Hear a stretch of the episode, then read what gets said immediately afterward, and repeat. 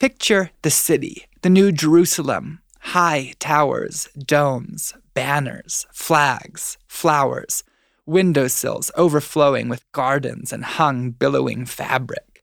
The city is packed, the mood triumphant, and on the main road to the palace, the crowd has left a wide space bare for the parade. Here come the cherubim. They land like little mountains descending, huge, polymorphic creatures with the heads of eagles and bulls and lions and wild, winged bodies leading the parade. They are snorting, bellowing, crying, full of the fierce satisfaction of evil overthrown. The lions roar and toss their heads, the eagles shake and fold huge wings. When they land, the ground shakes. There are unknown creatures seen only in rare visions, beautiful, wonderful, creatures of smoke and wind and fire. There are seraphim descending like huge, fantastic ships, and with them, the angels. Their bodies are like human bodies. Their faces are like human faces, but only in the way that every human face is like God's face. I hope that got your attention, friends, because we've got a really very cool treat for you this week and over the next several weeks. That was Blaine Eldredge here with John Eldredge this week and opening up a series that I'll introduce to you in a moment. But before we can go there, before we can partake in some of the goodness, I just want to set us up, as I've been doing for months now. I've been opening the podcast off and on by saying this is a brutal time to be a human being. It's a brutal time on our humanity, and it has to do with the insane pace of life. Everybody's running.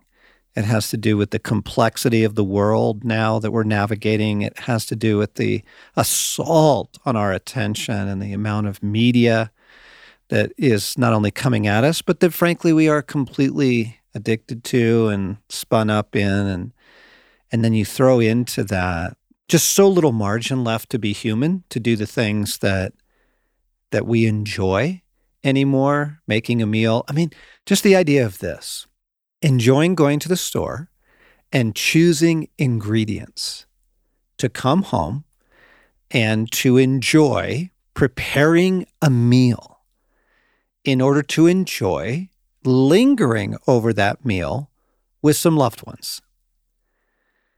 That is now an event.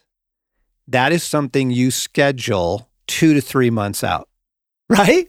Oh, rather than something that is just good for people to do and that regularly doing it is part of a wonderful life. A human life. Yes. Like for thousands of years, gang, that was our normal. Oh, another one would be I've achieved minor celebrity status in my neighborhood for having firewood if anybody needs it. And the funny thing is, it's exceptional that on something like a regular basis, I chop wood because I enjoy it and I find it incredibly enjoyable Yes. and Yes. and that has become something you would have to choose to do and you would have to choose to not do many things that have become normal. You'd have to be super intentional. get some firewood and chop it. Yeah. And it's not hard, but it's very enjoyable in the way that a meal Yeah. is very fundamentally enjoyable. Yeah. The brutal time to be a human being partly has to do, friends, with the erosion of all that space, the erosion of all that, we could call it margin or just the space to be human, to do things like that. But the brutality on our humanity right now also has to do with the darkness in the world, the war that we are in, the incredible evil rampaging. And so anyone who aligns with Jesus not only finds themselves in the chaos and the frenetic and the pace and the madness and the email backlog and the, you know, all that, but they also find themselves in the front lines of this full on war with darkness. And that's why it's, in short, brutal time to be a human being. What I've also been saying is maturity is not an option. God cares about our humanity. He really does. I mean, to the point of the incarnation, right? it ought to be final evidence. You know, yes. it ought to be, and it needs to be revisited often to go, oh, yeah, right. You became a human being and you still are, right? Yes. Like, and the way he did humanity, where it's fascinating to look at a map and we go, Israel is a little corner of the world, but just to go, have you ever looked at a map and seen the tiny little corner of the tiny little corner that Jesus decided was a pretty good space to spend his whole life in?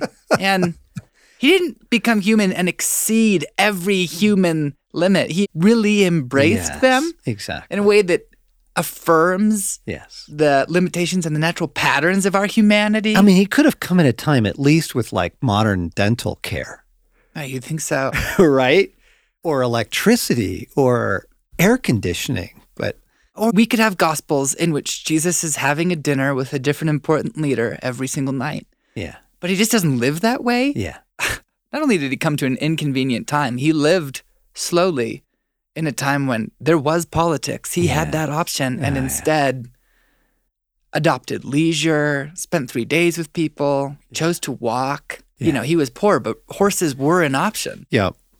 So your humanity matters is the point, friends. Your humanity matters. And maturity is not an option. Wholeheartedness is not an option, is the way that I've been concluding that opening statement because your humanity matters, because we are in all out war, because it is savage, the assaults on our humanity this is an hour to take your humanity all the more seriously and to fight for it and and defend it. So that's how we've been introducing things of late.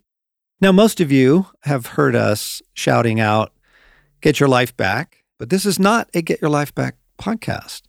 Actually, I do want to tell a story though that is pertaining to it because last night our family and some friends gathered to celebrate the launch of that book. It was kind of the window that we could finally find. It was a Sunday night. We were able to get the opportunity to have dinner together. And Stasi was trying to frame this isn't just rushing in to have dinner together. This is a stake in the ground. This is an act of defiance. This is a deliberate kingdom choice. And she read a blessing to begin our meal that I want you to read, or at least part of it. Yeah, here goes. To gather joyfully is indeed a serious affair. For feasting and all enjoyments gratefully taken are, at their heart, acts of war. But the joy of fellowship, and the welcome and comfort of friends new and old, and the celebration of these blessings of food and drink and conversation and laughter, are the true evidence of things eternal and are the first fruits of that great glad joy that is to come. It was such an awesome beginning to the evening because everybody's coming in spun up. Everybody's coming in out of the world. Friends are packing to leave the next day to go out of the country, for heaven's sakes. And others of us were coming in out of, you know, some intense things. But to pause and say, this isn't just dinner. And we're not merely gathering to celebrate the, the launch of Get Your Life Back. This is this is a kingdom moment. We are pulling heaven to earth. We are pulling the coming feast into this moment. And I really needed it. I really needed it. The the last week had been really hard and demanding and in all the ways I just described. It was demanding in an earthly sense, in pace and and lots to do and it was demanding in a heavenly sense in the war and the darkness. And so I needed a kingdom moment. I needed that Yes. this what is the line again to feast and to celebrate is an act of war Yes. And the the blessing concludes, all will be well. Nothing good and right and true will be lost forever. All good things will be restored. Feast and be reminded. Take joy. Let battle be joined. And then everybody raising their glasses joins in. Let battle be joined. yes yes it was so good and it was a rescue it was a rescue that i needed so The series that we're introducing has to do with our humanity, it has to do with our poverty, it has to do with our need, but in a particular direction. And it actually began in a conversation on a road trip many, many months ago now. And I forget what got us into the conversation, but we were talking about a particular kind of poverty that seems to be pandemic, even among the people of God. You've got all these indicators out there in the world, you know, the insane, tragic, horrific suicide rates. And then you have the explosion of the need for pharmaceuticals, the anti anxiety medications have absolutely just gone through the roof, sort of antidepressants. And by the way, we believe in those things. Those can be very, very timely helps from God to those in need. I'm not saying anything against that, but the explosion of them is pretty significant. World Health Organization released a report last month adding burnout to the global list of epidemics. Burnout is an epidemic now. Are we surprised? Is anyone surprised?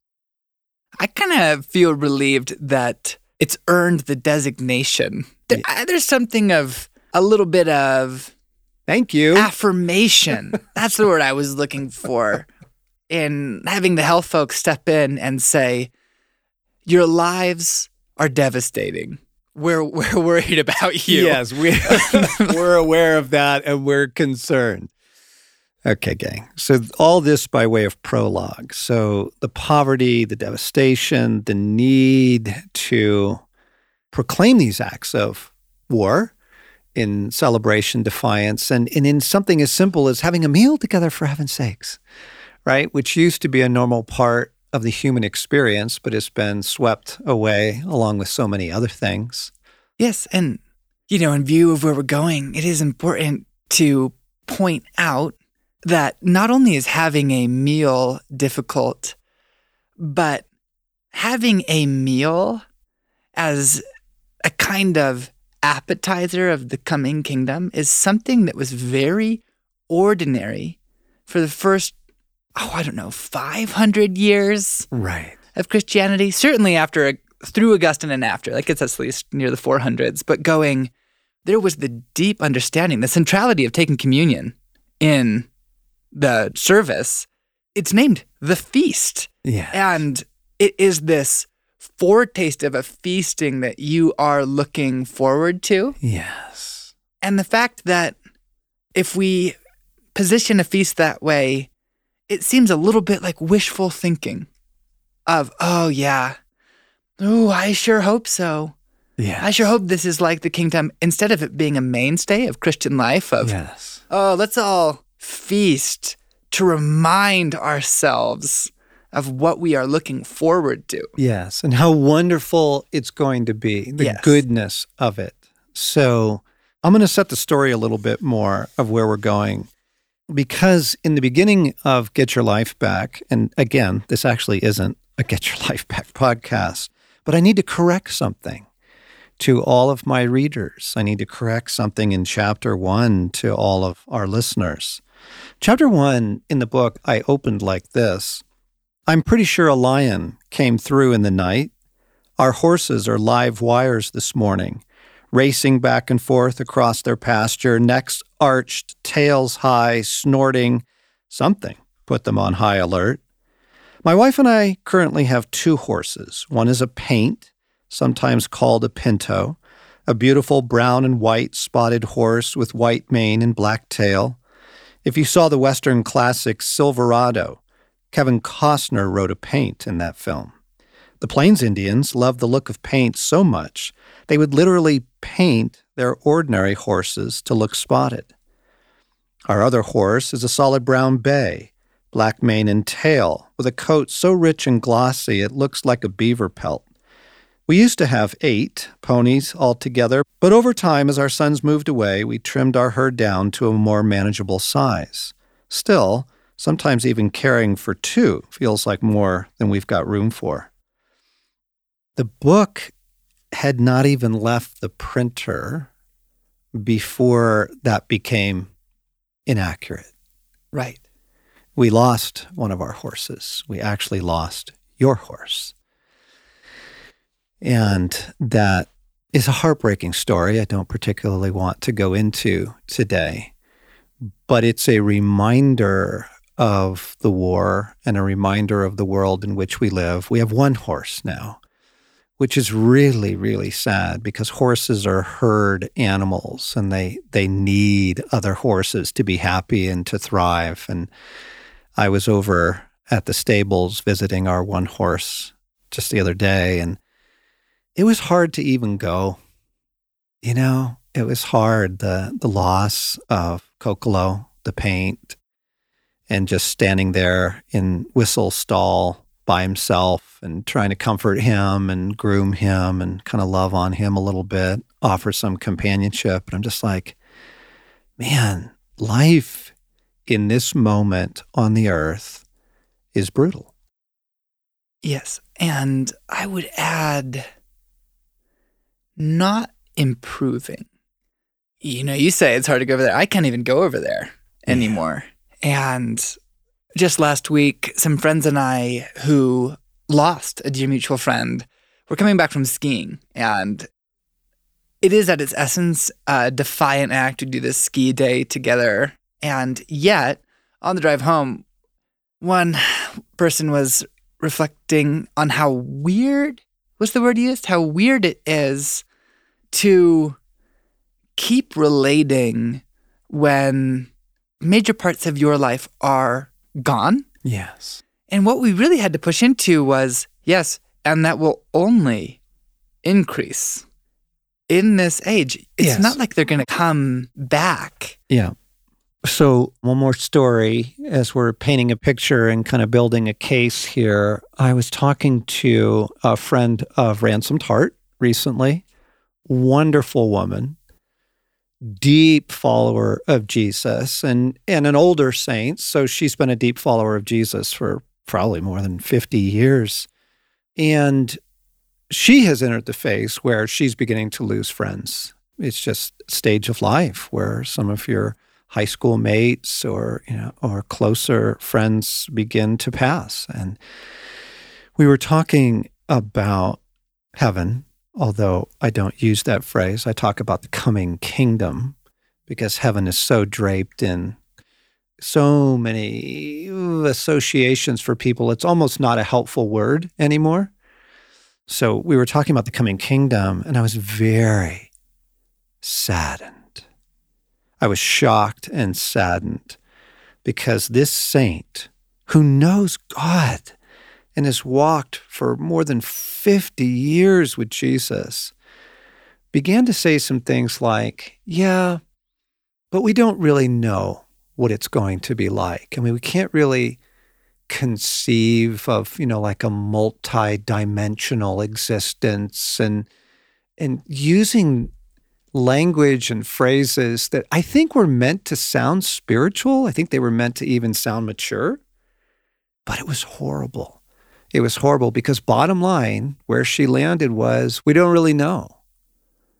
And I honestly wanted to throw the kitchen table through the window. I wanted to stand up and just start throwing furniture through the glass because it's like, what are you talking about?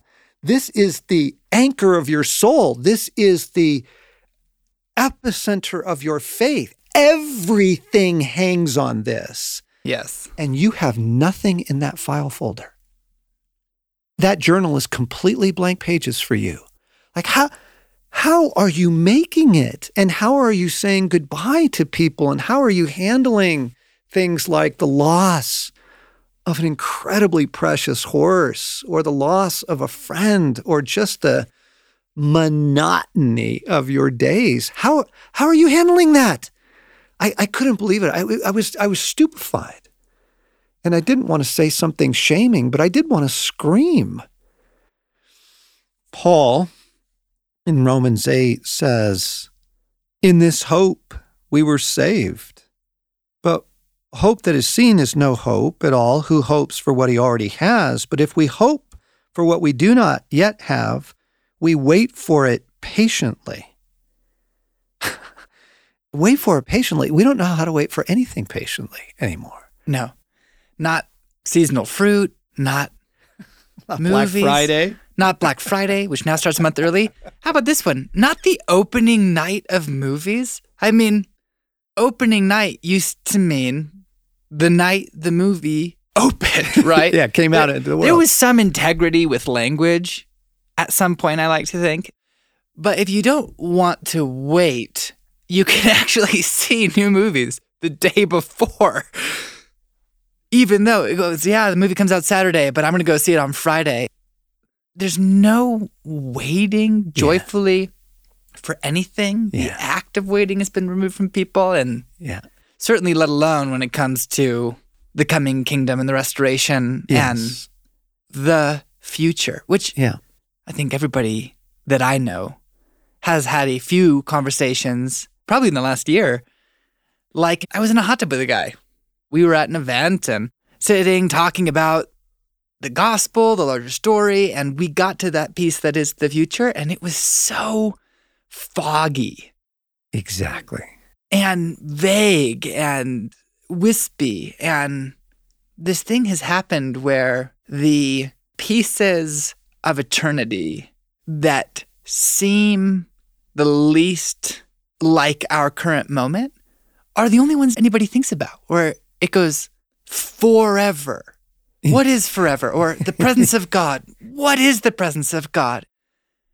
It's just a problem when beginning of the Bible to the end of the Bible, the moment after this one is always described in concrete images. Yes. So concrete that you pointed out elsewhere, Jesus doesn't have to do very much work Yes. when he's talking about the coming kingdom because Yes. his Jewish audience has the rich repository of Yes. stories and images and expectations that he can just refer to and then make another point. Yeah.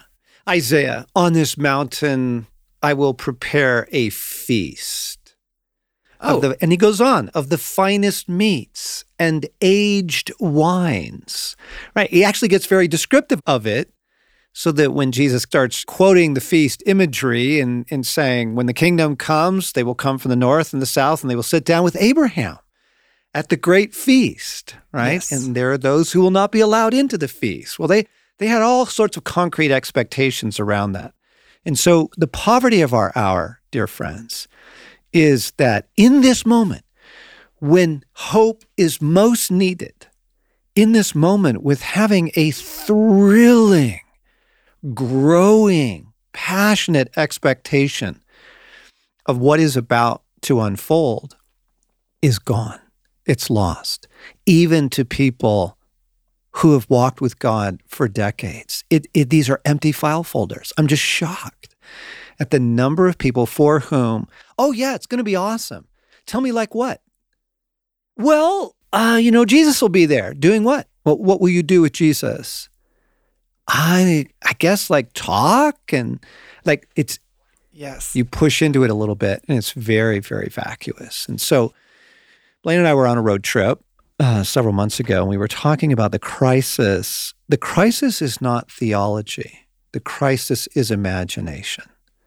The crisis is that we do not have really exciting images stories narratives pictures right in our hearts filling a journal, filling a file folder, right? Filling volumes in our soul of what it means to hope in the coming kingdom, what it means to hope in the return of Jesus. Yes, which is concerning when hoping in anything is always dependent on particular details.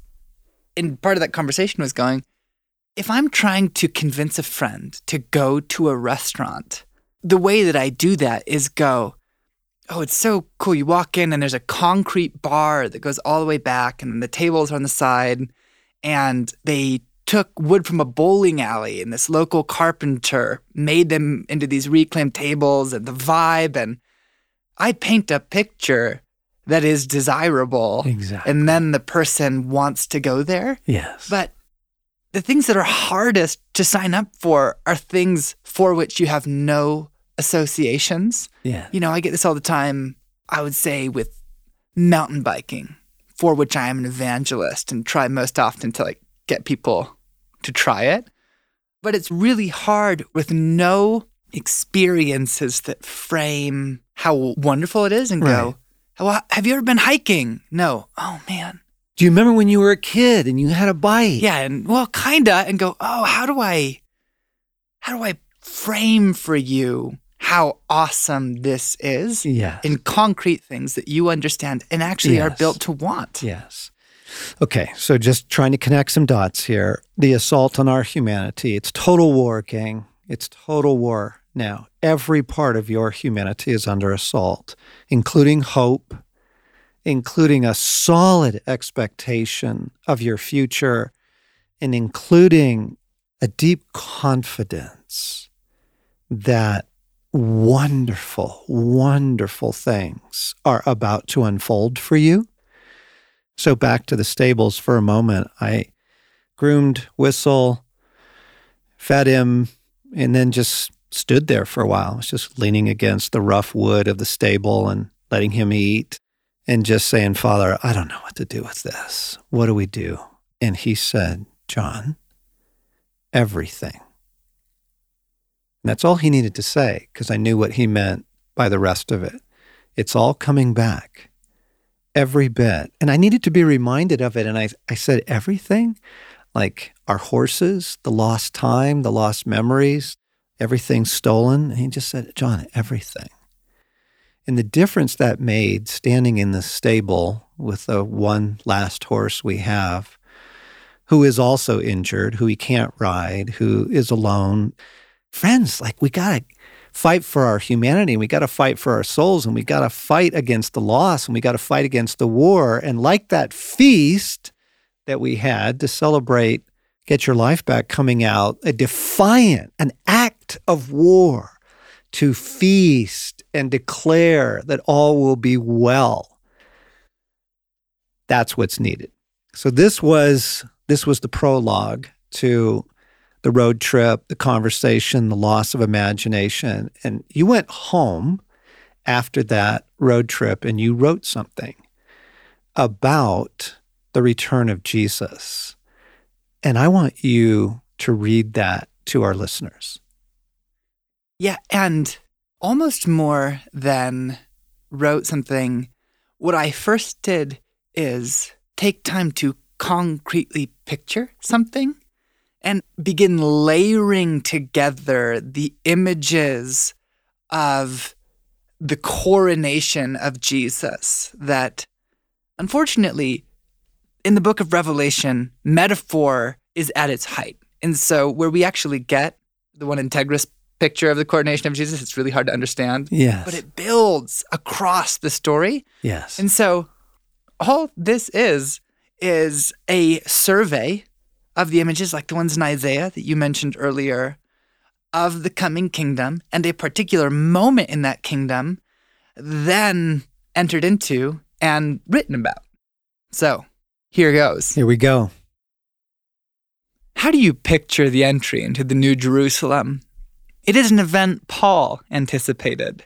That stunning moment when all of us, he said, are caught up in the air, like the people of a liberated city rushing out to take part in the victory parade. And it is a military parade. This is not a crowd of holiday revelers. This is the liberating army of heaven itself, the full martial force of God, holy, sanctified, right. The tone is more than exultation.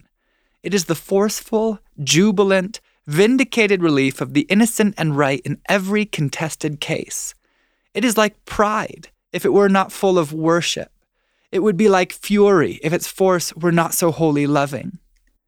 Picture the city, the New Jerusalem, high towers, domes, banners, flags, flowers, windowsills overflowing with gardens and hung billowing fabric. The city is packed, the mood triumphant, and on the main road to the palace, the crowd has left a wide space bare for the parade. Here come the cherubim. They land like little mountains descending, huge, polymorphic creatures with the heads of eagles and bulls and lions and wild, winged bodies leading the parade. They are snorting, bellowing, crying, full of the fierce satisfaction of evil overthrown. The lions roar and toss their heads, the eagles shake and fold huge wings. When they land, the ground shakes. There are unknown creatures seen only in rare visions, beautiful, wonderful, creatures of smoke and wind and fire. There are seraphim descending like huge, fantastic ships, and with them, the angels. Their bodies are like human bodies. Their faces are like human faces, but only in the way that every human face is like God's face. Their motions are strong and sure and confident, the turn of the wrench, the ratchet of the lever action. There is no mistaking it. These are vessels ready to be filled with God's own power.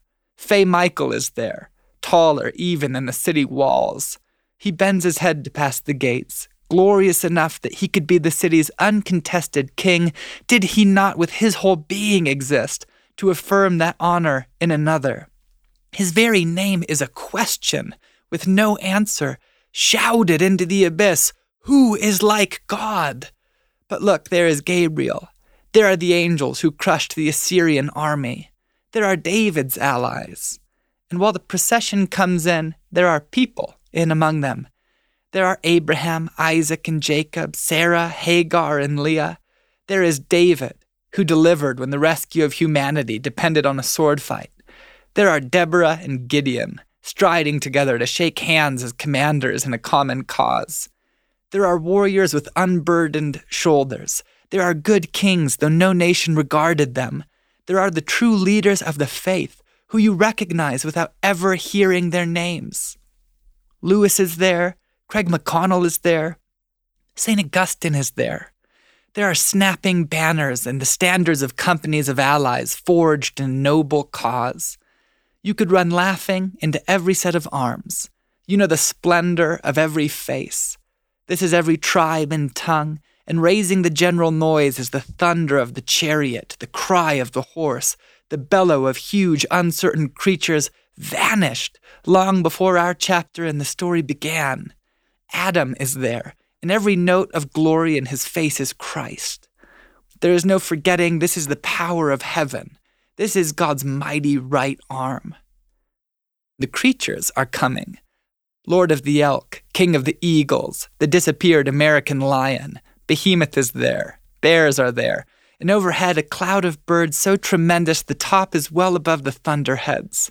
They are all creation, and all creation has called out, and of their own free will they gladly offer allegiance. And then a shout will go out, starting far outside the city. Dogs yapping, lions sounding out human, cherubic, angelic voices, winged creatures rising in the air. For as far as you can see beyond the city walls, the cry goes up, the word is hallelujah.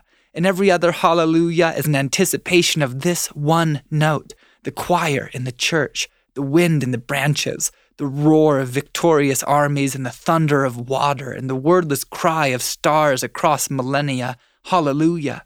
The bell, the gong, the sudden rush of every brass horn, bull elk, elephant, the drum, the wave, the cry of the mother delivering, the wail, the storm, the sweep of the dancer's leg, rising, rising, rising. Hallelujah! Moses, Jeremiah, Deborah, Mary, Peter, Paul, Priscilla, the laughter of young boys, the play of young girls, the feet of the runner and the gasp of sunrise, every word, exhale, song of each unconquered martyr.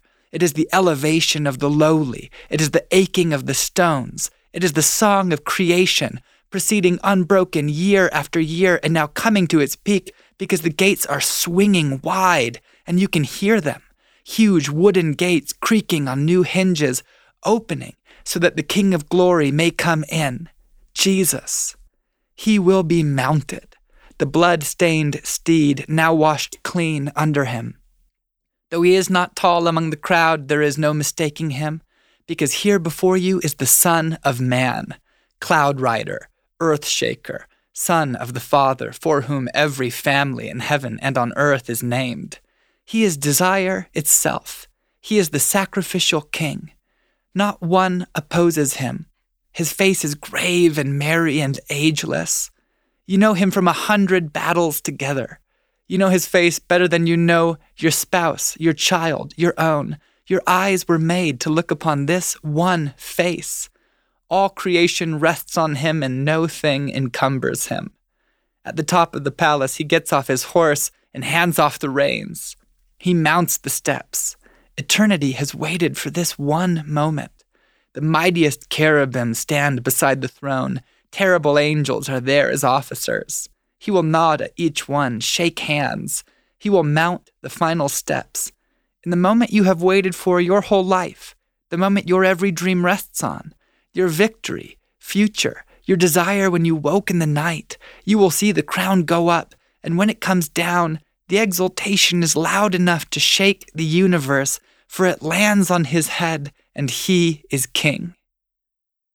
And I am weeping and so grateful. Friends, this is a very difficult hour.